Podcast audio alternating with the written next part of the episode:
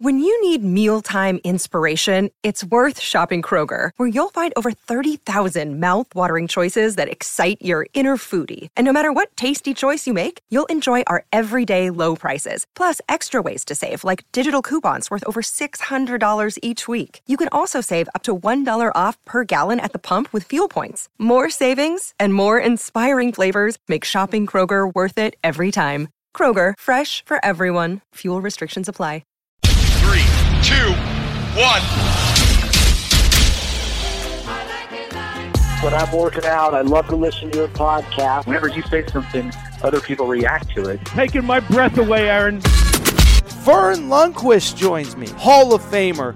Jim Calhoun, NASCAR icon Dale Earnhardt Jr. Kirk Herbstreit is on the phone.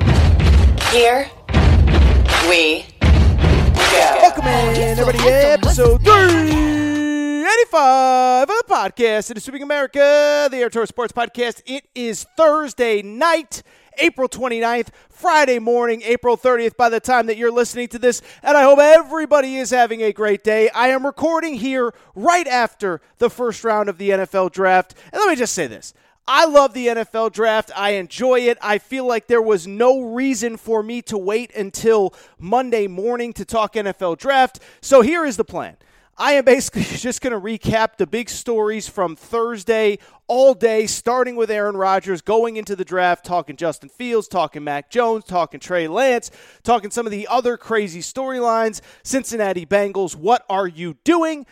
We'll try to keep it short. We'll try to keep it brief. And like I said, uh, give you something to kind of listen to on your commute into work on Friday morning. Give you something to listen to on your commute home from work Friday afternoon. Give you something to listen to when you want to ignore your coworkers in the office. Whatever the case may be. But the NFL draft is one of my single favorite nights of the year. As you guys know, I love college football, even though it's been primarily a college basketball March Madness show over the last six, eight, ten weeks in the lead up to the NCAA tournament. Obviously, I love college football, love football in general, and it felt appropriate that on the night of the NFL draft that I hop onto this show and give you a little bit of recap. And like I said, the plan is 20 25 minutes, but you know how Torres gets. Once he starts talking, he doesn't stop. So who knows if this thing goes 25, 30, 35 minutes, etc. But let's get into the show itself. And, and, and let's just, let me just start before I get into Justin Fields this and Trey Lance that. Let me just say, first thing, biggest takeaway from the entire day, even bigger than Aaron Rodgers, which we'll get into in a minute. The single biggest thing that I took away from Thursday afternoon, Thursday evening, about 7, 7.30 when I turned on the TV, how cool was it? Before we get into Justin Field, before we get into anything, how cool was it to see fans in the stands in Cleveland at the NFL draft? Because here's the thing the, we are now back to a normal world, but I do think that as we reflect back on the last year, year and a half, two years of our entire lives, uh, I think it's easy to forget where we were a year ago. And so, first of all, let me say this. Let me give a little bit of credit to Roger Goodell because this guy, and I think I said it on Wednesday's show, but but Roger Goodell's a Twitter punching bag. Everybody loves to make fun of him. Uh, he's goofy. He says the wrong things. I think at times he has not handled himself well. I mentioned it on yesterday's show, but the Ray Rice situation was obviously too lenient. Uh, the Ezekiel Elliott situation, he was probably not lenient enough based on the facts. But what I will say is that I don't think that he gets enough credit for stuff like what happened last April when the world was in a crazy, crazy, crazy place and the NFL basically pushed forward and said, We are one doing free agency, which was great. We got Tom Brady to the Buccaneers, we got Cam Newton to the Patriots, we got Philip Rivers to the uh, Indianapolis Colts.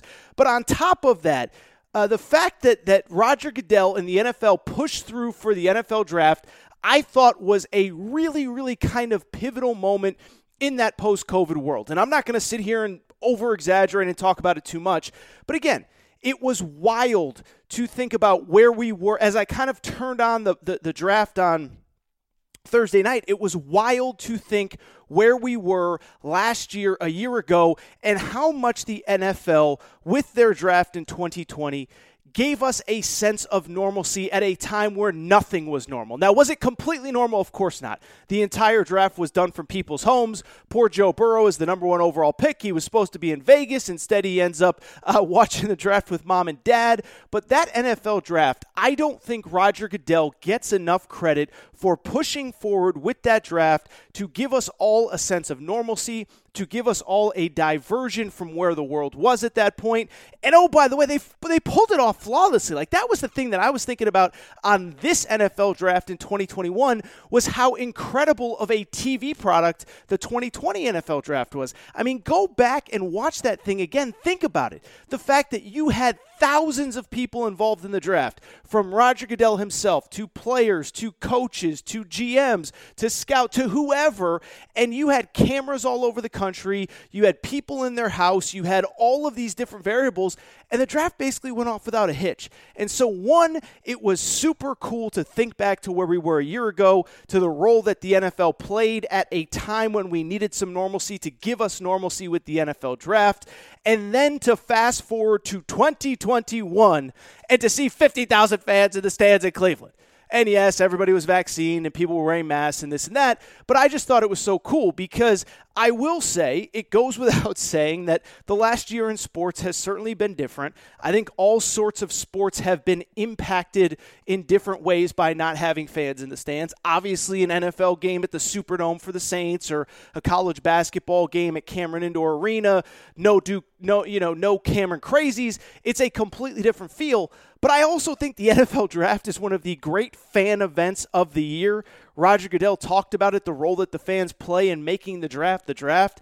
And so to have all the different fans uh, in the stands, I just thought it was so, so, so cool to kind of again feel normal and feel like we really are getting back to a sense of normalcy when you can cut to a Jets fan after the Zach Wilson pick, when you can cut to um, you know whoever a Browns fan after the pick that they made, Greg Newsome, the cornerback from Northwestern, a Bears fan after Justin Fields gets picked. So I thought it was really cool, and I thought the fans made it. I thought it was just awesome to have fans back in the stands. In terms of the football itself. Well, crap. Let's get into the topic of the day. And I don't want to spend too much time on this, but the biggest topic had nothing to do with the actual draft itself, although I guess it sort of did. And that was, oh, your boy Aaron Rodgers claiming that he wants out of Green Bay. And so let me just say, I mean, listen, I was sitting around like everybody else on Thursday afternoon, just kind of waiting for the draft to start, and all of a sudden, you see this tweet, Adam Schefter, the best insider in the game, saying uh, Aaron Rodgers wants out of Green Bay and he does not plan on playing for them again. I'll just say, like, I'm not Adam Schefter. I'm not an NFL insider. My sense is is a couple things. One, he's obviously clearly still pissed off what happened last year in NFL in the NFL draft when uh, when Jordan Love was, of course, taken uh, in the first round, and of course that pissed him off. And of course, how could it not piss him off? And to me, that's what I think it was about. Like, do I think Aaron Rodgers is actually getting traded? I don't, and I'll tell you why.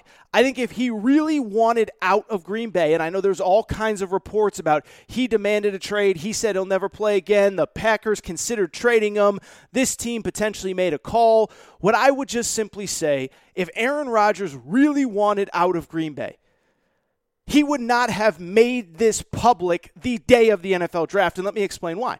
It's pretty simple, actually. It's because if you want to get traded, the best day to probably get traded is on draft day. But when the Green Bay Packers have no time to shop you around to the teams that might be interested, like the San Francisco 49ers, like the Denver Broncos, like the Carolina Panthers, like whoever would potentially be interested in Aaron Rodgers, and it's a lot of different teams, you don't make that demand and make it public the day of the NFL draft. You do it a week before, you do it a month before. I hate to bring this guy's name up because he is in much bigger problems. He has much bigger issues than football. But, like, this is why Deshaun Watson made it clear prior to all of the allegations that have come out against him about, uh, you know, criminal behavior. Like, Deshaun Watson made this public in February to make it clear, like, hey, you guys got three months, but figure it out. I'm not playing for you guys again. Now, clearly, Deshaun Watson has other bigger issues, but to me, with Aaron Rodgers, I don't really think it was about getting traded. I think it was just kind of honestly about embarrassing the organization a year after they embarrassed him. uh, on draft night in 2020 by taking Jordan Love. And so, yeah, like like it's a crazy story. it's a wild story. There's all sorts of reports and this and that about where he could potentially end up, all that different stuff. I still think he's going to be a Green Bay Packer. I mean, uh, yes, could he get traded? Yes, could he refuse to play? Absolutely. But at this point, it feels to me like this was a power play. This was a play to embarrass the Green Bay Packers more than it was anything else. And yes, there is certainly a fractured relationship. I don't believe he's best buddies with Matt LaFleur, the guys that are running that organization. But I also like I, I don't believe as of right now, this second, it's always subject to change, that he's actually going to get traded. Let's get into some of the big topics of draft night now. And let me just say this. To me, I, I know that Mac Jones kind of stole the headlines and Trey Lance, maybe even more than him, and all the Bama guys that got drafted is a huge story. But to me, oh, by the way, forgot to say one thing really quick about the Green Bay Packers. Aaron Rodgers tried to embarrass them. How about the Green Bay Packers out of left field? Maybe not out of left field, but doing the most on brand thing for the Packers. Aaron Rodgers demands a trade. What do you do? You go out and draft a cornerback that nobody thought was a first round pick. So I thought that was really interesting from the Packers, who have now taken in the last, I think, nine drafts, 10 drafts they've taken. Uh, in the last 10 drafts, they've taken nine defensive players and Jordan Love, the backup quarterback. So shout out to the Packers who stayed on brand. Even in the midst of uh, an angry Aaron Rodgers trade demand, they took a cornerback that nobody was expecting to take. Okay, back to the draft itself, let's talk about the topics that kind of stood out to me. And like I said, I think everybody wants to freak out about Mac Jones, everybody wants to freak out about Trey Lance, but to me, the single biggest story of the NFL draft was the Chicago Bears taking Justin Fields. And it was kind of crazy because this Justin Fields story has evolved over the last three, four, five, six weeks. I think we kind of knew by the middle of February it was going to be Trevor Lawrence, Zach Wilson, 1 2.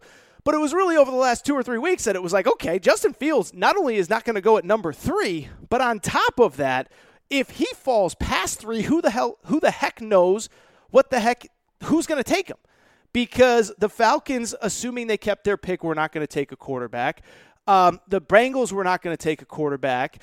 Uh, the Lions were not going to take a quarterback. The Dolphins were not going to take a quarterback. And then, oh, by the way, in the lead up to the draft, the Carolina Panthers trade for Sam Darnold. The Denver Broncos trade for Teddy Bridgewater. And yes, in theory, they could still draft a quarterback. But it also kind of felt like you don't trade for a guy who's probably good enough to be your starter if you're going to take a first rounder this year.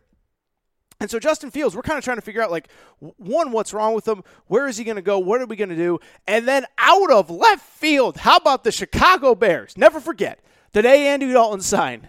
Tweet QB one Andy Dalton. And then all of a sudden, out of left field, the Chicago Bears end up taking Justin Fields. let me just say, I absolutely love this, okay? So, first of all, as it pertains to Justin Fields, and I know I've said it a million times, I give this kid so much. First of all, I, I love him as a player, but I love him as a person too. I think he is the ultimate epitome of, of leadership and mental toughness and class and fighting through adversity. Remember, this was a guy, and I know I've said it a million times, so I apologize for repeating myself over and over and over and over again. But this was a guy that when the Big Ten shut down its season, nobody fought harder for Big Ten football than Justin Fields. No coach did, no administrator did, no player did. Nobody fought harder for college football in the Midwest than Justin Fields. And that happened in a year where he was the consensus second best quarterback in college football going into the season. He had no reason to play. This was a guy that, under just about any other circumstance, could have left campus, could have left his team, and he stuck around. Never forget, there was like a two week period where Justin Fields was actually going and running practices at Ohio State, believing that Ohio State, at best, would play maybe a winter schedule in the Big Ten. Remember, they were going to play a winter schedule or not play at all. And this guy still showed up every day and was the ultimate leader. I love this kid. I give him so much respect. He's the ultimate leader. And also, like I said, I understand why he kind of fell. But if you actually look at the reasons that he quote unquote took a step backwards this year, like I'm just going to say it, there are perfectly logical reasons to explain why he took a step backwards this year. First of all, season was start, stop, start, stop, start, stop. Ohio State had three games canceled.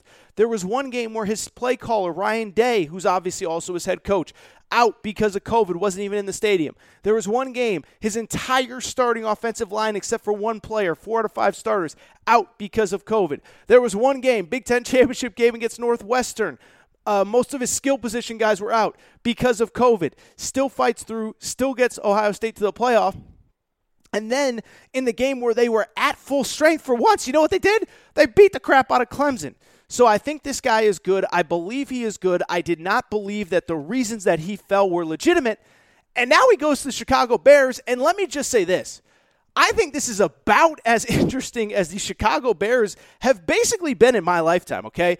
Like I'm a little young to remember the Super Bowl shuffle. Like I don't I can't say I remember William the Refrigerator Perry and Walter Payton and Jim McMahon, but since I've been watching the NFL, and I think it's clear at this point, guys, just because I don't talk about it on this show, I love the NFL. I enjoy watching the NFL on Sundays like you guys do.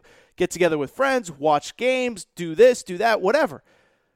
But the Bears haven't exactly been on my radar since I've been watching the NFL for, I don't know, 25 plus years. The entire time that, that, that, that I've been an NFL fan, this is basically who their quarterbacks have been. Kyle Orton, Rex Grossman, uh, Jay Cutler. Even when they're good, they're not like particularly interesting. Uh, I'm trying to think of who else. Nick Foles. Obviously, Andy Dalton going into this year. Uh, Mitchell Trubisky.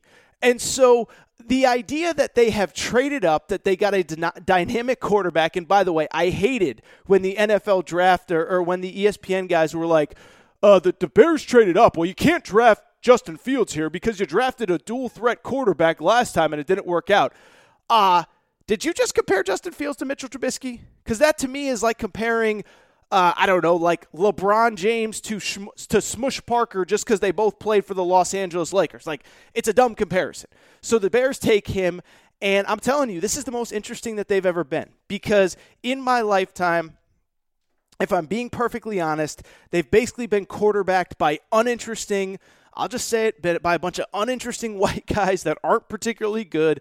Like I said, Kyle Orton, Nick Foles, Rex Grossman, uh, Mitch Trubisky, whoever, and now to have Justin Fields, who I believe outside of Trevor Lawrence is the most dynamic playmaker in this draft, he is now a Chicago Bear. And so I'm excited to see what he can do. I don't think he steps in and he's like the greatest quarterback in the history of the sport from day one. But like I said, it's clear he's got a great work ethic. It's clear he's a great leader. It's clear he's a great teammate.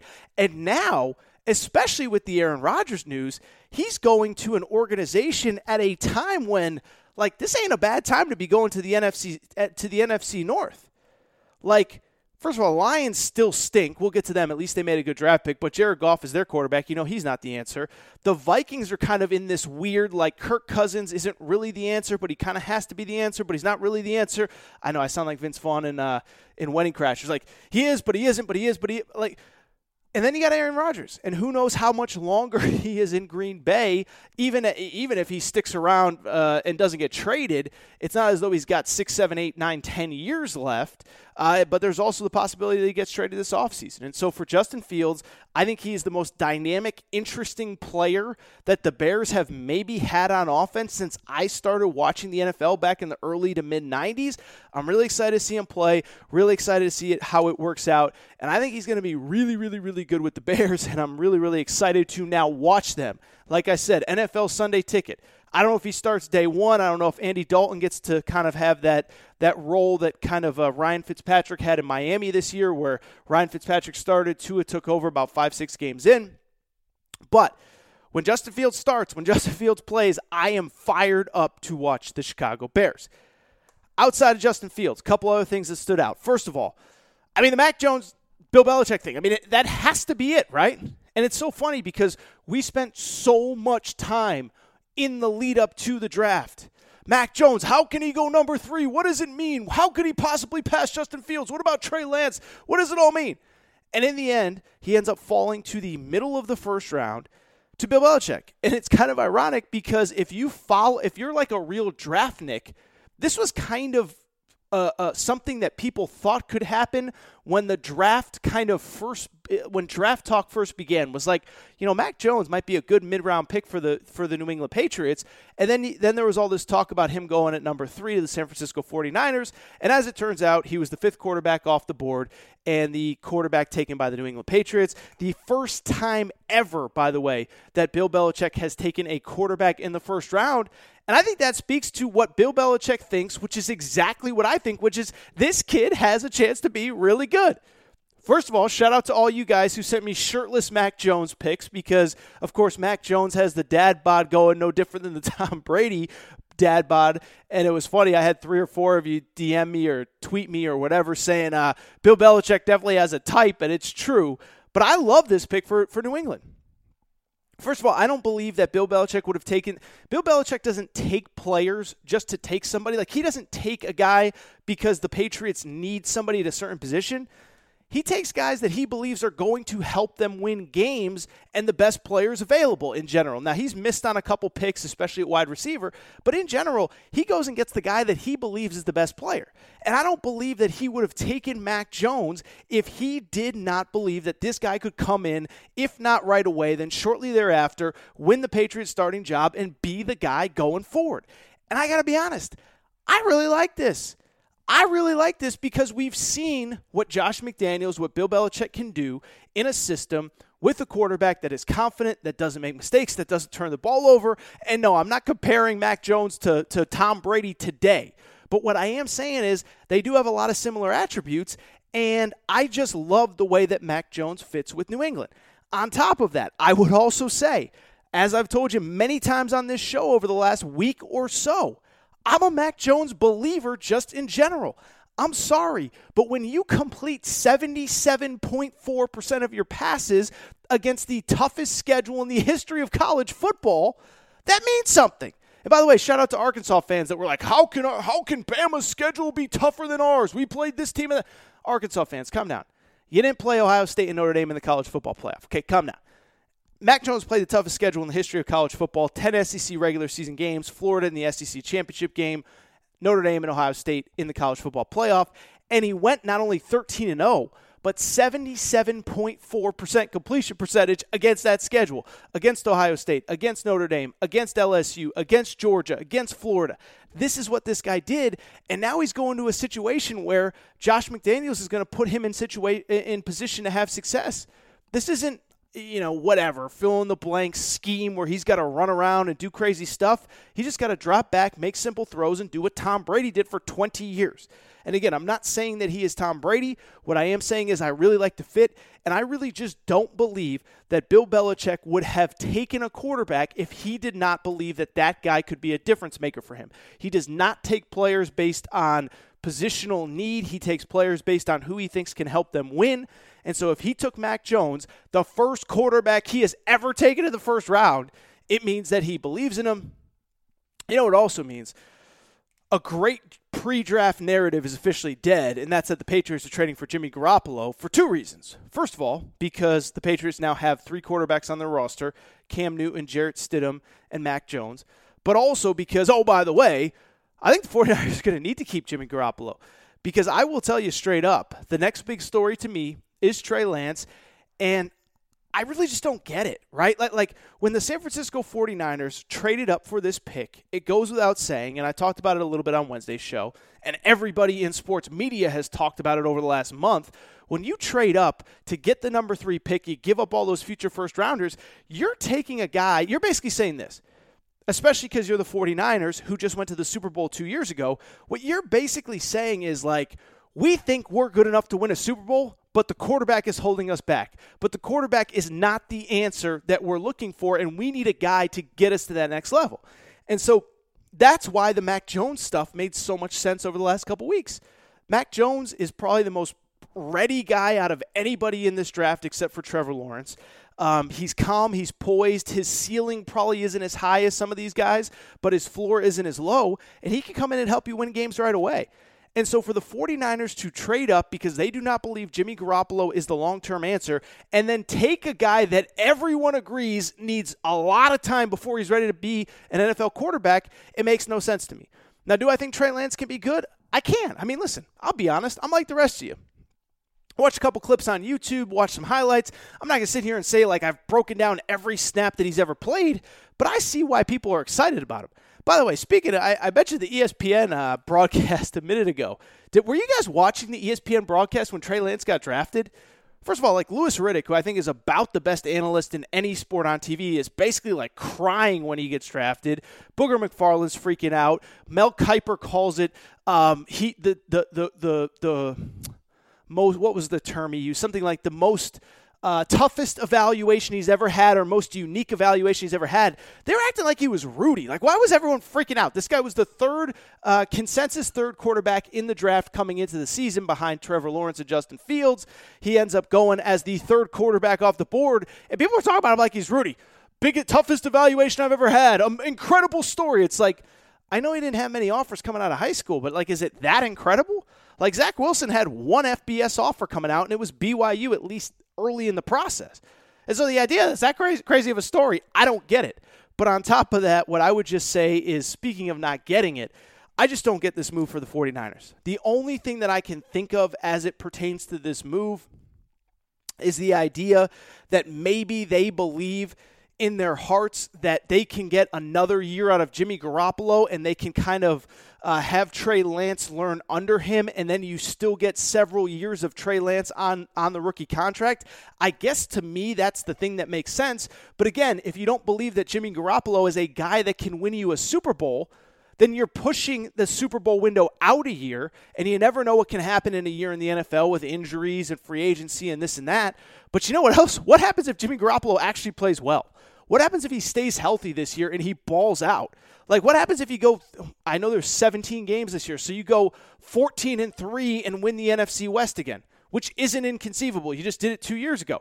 Now what do you do? So that's why it's confusing to me. If you're going to take a quarterback, say Justin Fields, say Mac Jones and you just say draw a line in the sand and you say like, "Hey, week 5, we're putting you in, you got to be ready to go." That's one thing. But to take a guy that everyone agrees is not ready, I just think you're putting yourself in a very difficult situation. Again, if the idea is you draft him because then it extends out the window where you don't have to pay a quarterback, you're able to keep everybody on a rookie scale, that's a little bit different. But again, I don't get it because what happens if Jimmy Garoppolo balls out? What happens if Trey Lance isn't ready? He clearly isn't ready right now. And you traded up to get a guy who is a long term project. I don't get it. I don't deny that Trey Lance has a chance to be really, really, really good. Again, I've watched the highlights. I've talked to the people. A good friend of mine, Jeff Culhane, is actually the play-by-play voice of the North Dakota State football team. So I talked to him the last couple weeks, and he loves him. He said the same thing everybody else did about his character, leadership, all that stuff. But I'm just saying, man, you traded up, you gave up all that capital to move up to number three to get a quarterback because everyone believed that you think you're a quarterback away from winning the Super Bowl, and then you take a, a, quarterback that's not ready. Don't get it. Don't get it. Don't get it. You know what else I don't get? How about the Cincinnati Bengals? And we got a lot of Cincinnati Bengals fans that listen to this show. Uh, number one and number two states in terms of downloads are, are Kentucky and Tennessee. A lot of fans in Ohio as well. I got to be honest. I I mean I, I understand why the Cincinnati Bengals took Ja'Marr Chase. I just don't think it was the right move. And I talked about it on Wednesday's show, but it's like it, it, it's the age old debate of do you make your quarterback happy or do you actually do what's best for him? Because do you do you take the guy that Joe Burrow wants, his former teammate at LSU, or do you do what you actually need to do, which is draft an offensive lineman to protect his butt? I said the analogy on Wednesday, and I believe it. Just because your kids want to eat ice cream and you, you can love your kids doesn't mean it's the right thing to let them eat ice cream for dinner. You make them eat vegetables, you make them eat whatever, eat a protein, whatever. You don't let them eat ice cream just because they want to eat ice cream. Well, that's basically what the Bengals were doing. They're saying, "Oh, you want to eat ice cream, Joe Burrow? Okay, we'll go go, go draft Ja'Marr Chase." And it was funny because I tweeted out a little meme or a GIF or whatever you call it of uh, some woman getting run over by a horse. And I said, This is going to be Joe Burrow while Ja'Marr Chase is running down the sidelines wide open every game next year. And that's my fear. Joe Burrow, um, Booger McFarland dropped this stat on the, sh- on the broadcast. It was incredible. Joe Burrow got sacked 31 times in 10 games last year. He said, extrapolate that out. That's like 52 sacks in a 16 game season. And instead of taking an offensive lineman, you go get a wide receiver. What good is having a great wide receiver if you don't have anybody to protect Joe Burrow? So I didn't get it. I didn't like it. I didn't, whatever. But on the flip side, let's also give a little credit to a team that we never give credit to, the Detroit Lions, who did take an offensive lineman with the first pick in the in their draft, which was Penei Sewell. Penei, I can never say this guy's name right. Penei Sewell from Oregon. And I would just say, first off, a lot of first offs on today's show, but bear with me. It's you know 10:30 at night Pacific time, 1:30 Eastern when I'm recording here. But uh, Penei Sewell, um, first of all, I love the fact that Dan Campbell, the head coach of the, the Detroit Lions, never forget his introductory press conference. This was a man that said, you know how he wanted to attack teams next year? He literally said, we want to be a team that bites your kneecaps. Like, we want to be nasty. We want to be mean. We want to bite your kneecaps. Don't know if the bite the kneecap conversation was necessary, but what I would also say is, like, it's a pretty good quote. And to his credit, Dan Campbell, living up to the maxim, say, living up to the brand, doing what he said he would do, drafting Penei Sewell in the first round. I love it. I don't claim to be a, you know, an offensive line savant, but one everybody first of all coming into the year everybody agreed that Penei Sewell was the definitive third best player in college football behind Trevor Lawrence and Justin Fields. He opts out because the Pac-12 was a mess, but if he plays a full college football season, I think there's a chance that he goes even higher than he did to the Detroit Lions. And here's the other thing. He's super young. I heard this stat and it blew me away. As a true sophomore, he won the Outland Trophy, which goes out goes to the best offensive lineman in college football.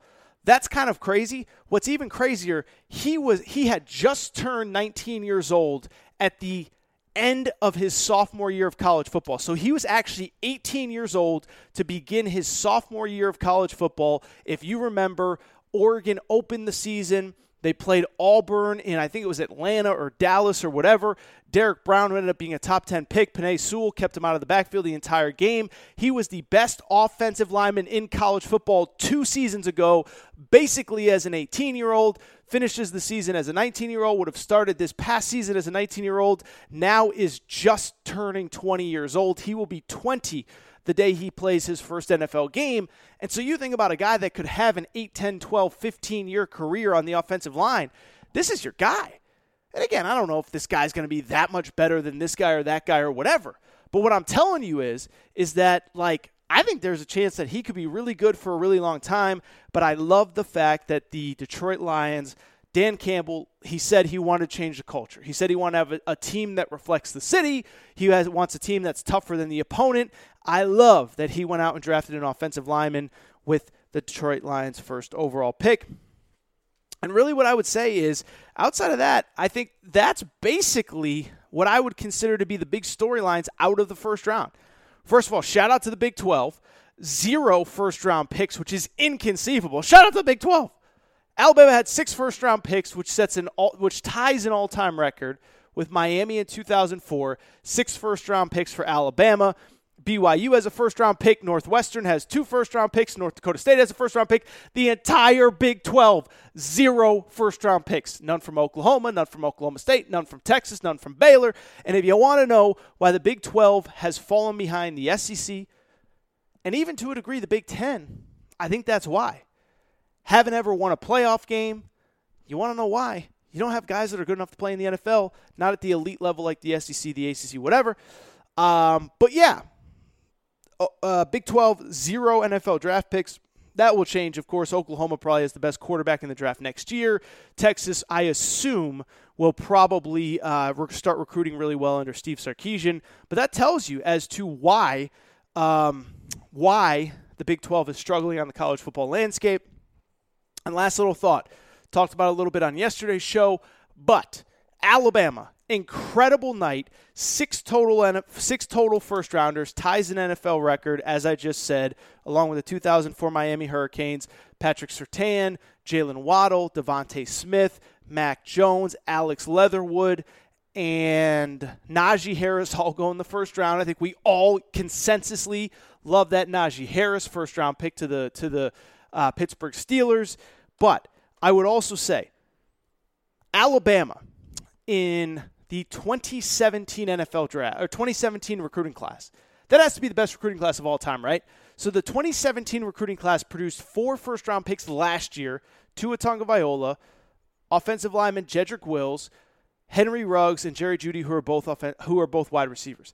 This year, four more first rounders from that draft, from that from that recruiting class: DeVonta Smith, Alex Leatherwood, the, the offensive tackle, Najee Harris, the running back, Mac Jones, the quarterback. So eight first rounders from that one recruiting class, maybe the best recruiting class ever. Should mention they might actually have a few guys drafted next year, a few second rounders as well. Unbelievable run from the Alabama Crimson Tide. All right, I promised I'd keep this puppy short. 33 minutes? Ah, that ain't that bad, right? I mean, I like to talk, so all things considered, that's not terrible. But I think that's it for this episode of the Aaron Torres Sports Podcast. That was fun. Sometimes it's nice to just get on and riff, and sometimes I overthink it and overanalyze, and I talk too much, and I talk on this enough, da da da da. Sometimes I go 40, 50 minutes. This was easy breezy. 33 minutes, that's easy. I might do every episode from 33 minutes from now on. You guys might like that. You guys might appreciate it.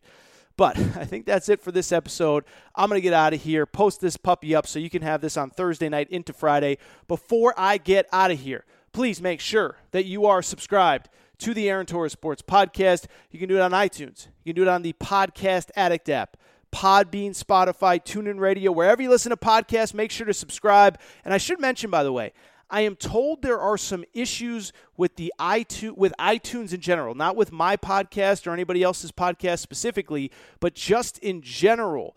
Uh, some issues with iTunes. So if you are not subscribed, please make sure to do so. That is the best way to get this podcast because it is not showing up on iTunes uh, as new episodes. Does not make sense why, but it is not showing up. So make sure that you are subscribed. And I guess we're not the only podcast that is dealing with this. There are some other ones as well, but make sure that you're subscribed so that you get the episodes delivered straight to your phone. But that's it. Make sure you're subscribed. iTunes, the podcast Addict app.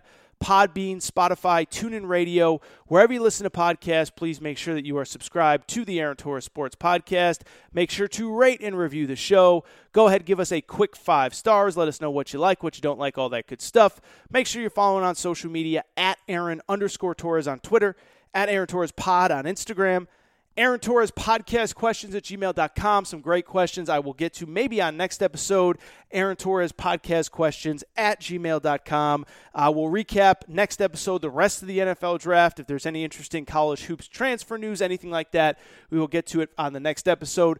But great show tonight, fun show tonight. I hope you enjoyed the NFL draft. I hope you're doing. I hope you're not a Packers fan. I hope you're doing better than Aaron Rodgers is tonight. But I think that's it for tonight's show. Shout out to Torrent Craig. Shout out to Rachel Hayes, my voice. I will be back on Monday with a new episode of the Aaron Torres podcast.